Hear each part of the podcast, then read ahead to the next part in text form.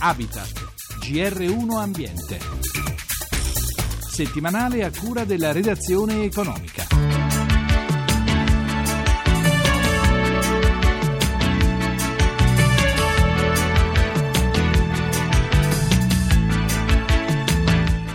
Il calo di produzione e consumi porta con sé anche una riduzione delle emissioni. Secondo l'ISPRA, l'Istituto Superiore per la Protezione e la Ricerca Ambientale, nel 2012 le emissioni di gas serra, cioè di CO2, sono diminuite del 4,2% dopo il calo del 2,3% dell'anno precedente. Ma se l'Italia, aiutata dalla crisi, è sulla strada giusta per centrare gli obiettivi indicati nel protocollo di Kyoto, così non si può dire per altri paesi.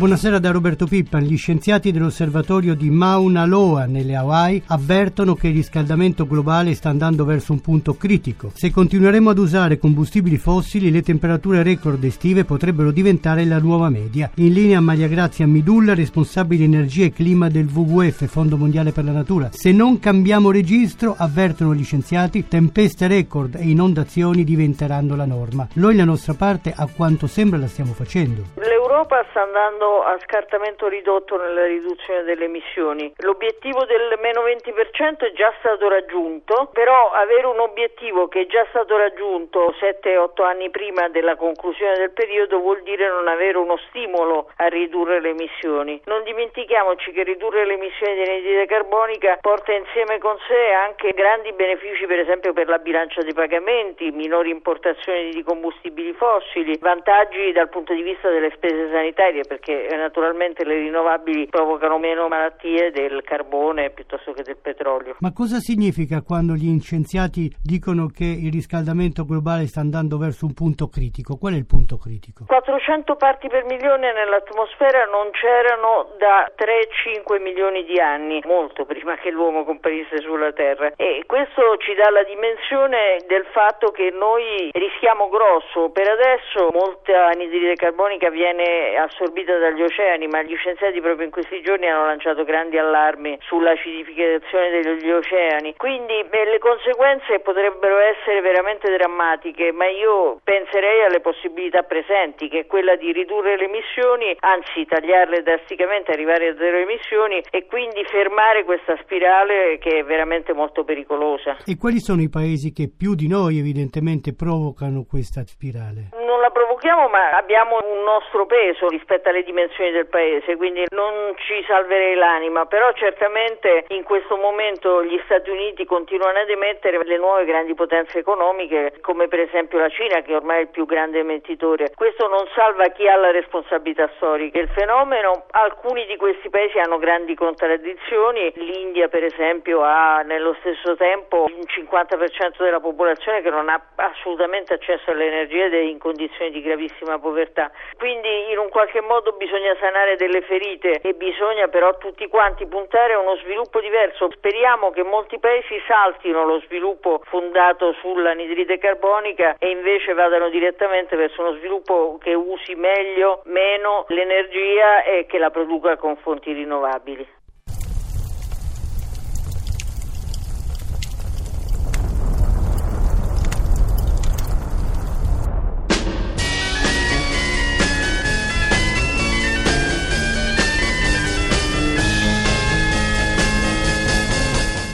Viene utilizzata da più di un secolo soprattutto in Italia ed è considerata una delle fonti alternative a petrolio e gas. La geotermia in sostanza sfrutta il calore naturale della terra.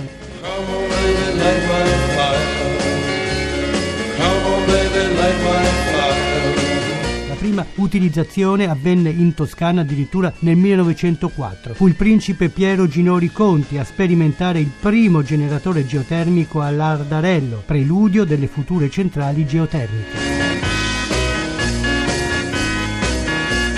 Come fonte energetica non è molto sfruttata nel mondo, è geotermica soltanto l'1% della produzione totale di energia, ma ha potenzialità enormi. Secondo uno studio del Massachusetts Institute of Technology, la potenziale energia geotermica contenuta nel nostro pianeta consentirebbe, se si potesse sfruttare, di soddisfare il fabbisogno energetico del pianeta addirittura per i prossimi 4.000 anni. L'Enel è da sempre presente in Toscana con le sue centrali. Sulle nuove iniziative l'amministratore delegato Fulvio Conti al microfono di Gianni Mammoliti. Arriveremo a investire all'incirca 900 milioni di euro, una parte dei quali sicuramente sono dedicati al Green Power e agli investimenti in particolare nella geotermia. 120 milioni è l'investimento che prevediamo per Bagnole 3 e 4. A tutti i comuni che partecipano a questa area geotermica diamo 26 milioni di euro. L'impegno che continuiamo ad avere in Toscana ma in tutte le altre regioni è quello di lavorare insieme, in maniera positiva, insieme con le autorità regionali e locali per sviluppare ulteriormente le opportunità che la presenza di Enel può offrire. Bisogna attrezzare delle aree per convincere degli imprenditori, degli industriali, come già in effetti in parte è avvenuto, a utilizzare convenientemente questo calore che si genera attraverso i nostri sistemi di produzione e che possono offrire un vantaggio economico significativo, perché rispetto ad un utilizzo di gas per produrre l'equivalente di calore si ha un risparmio che è superiore al 60%. Abbiamo bisogno anche delle conoscenze che abbiamo sviluppato nella geotermia in Larderello e nel Monte Amiata per portarla in giro per il mondo, per cui tutte le nostre competenze geotermiche nascono qui e vanno in Cile, vanno in Nevada, vanno in Utah, vanno in altri posti del mondo e generano ulteriori vantaggi di conoscenza, di approfondimento tecnologico che possono essere convenientemente sfruttati per continuare ad utilizzare questa grande risorsa che è disponibile e che crea ricadute positive per il territorio. Agli imprenditori e alle autorità locali aspetta di cogliere l'occasione di questa disponibilità che noi mettiamo a disposizione di tutti.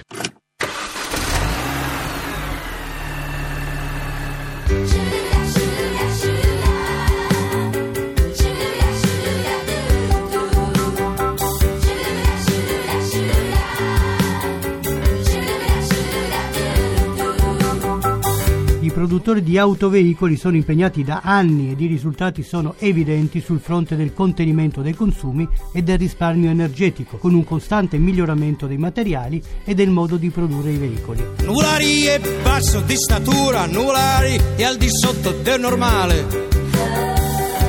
Ma fino a che punto anche i carrozzieri che usano quotidianamente vernici e pezzi di ricambio si preoccupano dell'impatto ambientale del loro lavoro e dei materiali che usano? Nelle vecchie officine tradizionali era possibile vedere pratiche di lavoro non sempre rispettose dell'ambiente, ma anche in questo settore molto sta cambiando. Non soltanto diminuisce il numero, erano 25.000 negli anni 90, adesso sono 15.000 dei carrozzieri, ma questi ultimi si riorganizzano mettendosi in rete. Da sei mesi è nata Carrozzerie Italiane, che già ne raggruppa 600 e di cui amministratore delegato l'ingegnere Riccardo Terzano. Abbiamo cominciato a creare questa rete di carrozzerie che ha l'obiettivo di creare un marchio di qualità innanzitutto sulla carrozzeria riconosciuto a livello italiano. Marchio di qualità che vuol dire un luogo dove l'automobilista può trovare tutta una serie di servizi, non solo quello della carrozzeria, ma quindi tutti i servizi anche legati all'interno della carrozzeria con un obiettivo primario, che la sua auto torni nel caso di incidente esattamente come era prima, in caso di controlli meccanici di commista che sia nelle condizioni ideali per circolare, quindi anche molto mirati al consumo energetico, oggi crediamo che sia un aspetto molto importante. D'altra parte, a questo proposito, anche la nostra rete è una rete che è assolutamente controllata per quanto riguarda lo smaltimento rifiuti, lo smaltimento delle vernici. Alcuni della nostra rete hanno anche tutta una serie di pannelli fotovoltaici che rendono la carrozzeria praticamente autonoma da questo punto di vista, quindi c'è anche una grossa attenzione all'ambiente che noi crediamo che sia una cosa doverosa per un'azienda soprattutto che nasce oggi. Pensi che solo la decisione se riparare o sostituire un pezzo che impatto può avere sull'ambiente, nel senso che se io decido di riparare perché concettualmente si può riparare ho un risparmio ambientale notevolissimo perché evito di produrre un pezzo nuovo, di trasportare un pezzo nuovo e di smaltire il pezzo vecchio. Quindi davanti a tutta una serie di decisioni l'ambiente e il risparmio energetico è sicuramente uno degli aspetti che per noi sono prioritari. Ovviamente oltre ai costi intesi come il giusto costo per l'automobilista e per l'assicurazione. Negli anni passati si contraeva il numero dei carrozzieri carrozzeria adesso potrebbe tornare diciamo, ad avere un ruolo importante mettendosi sempre di più insieme in rete? Beh, noi crediamo che questa sia una categoria che avrà un grosso futuro, trasformandosi da un aspetto prettamente artigianale concentrato sul prodotto, quindi sulla riparazione, a un aspetto molto più imprenditoriale. In parte c'è ovviamente la riparazione e il prodotto, però c'è tutta una serie di servizi correlati e tutte le garanzie prestate, perché riparare un'automobile, soprattutto di carrozzeria, ma anche di meccanica, è un lavoro ormai veramente di altissimo livello tecnologico, quindi direi che è un lavoro che ha sicuramente un grosso futuro, ovviamente con le nuove tecnologie, con le nuove apparecchiature, molto meno manuale ma molto più diciamo informatizzato.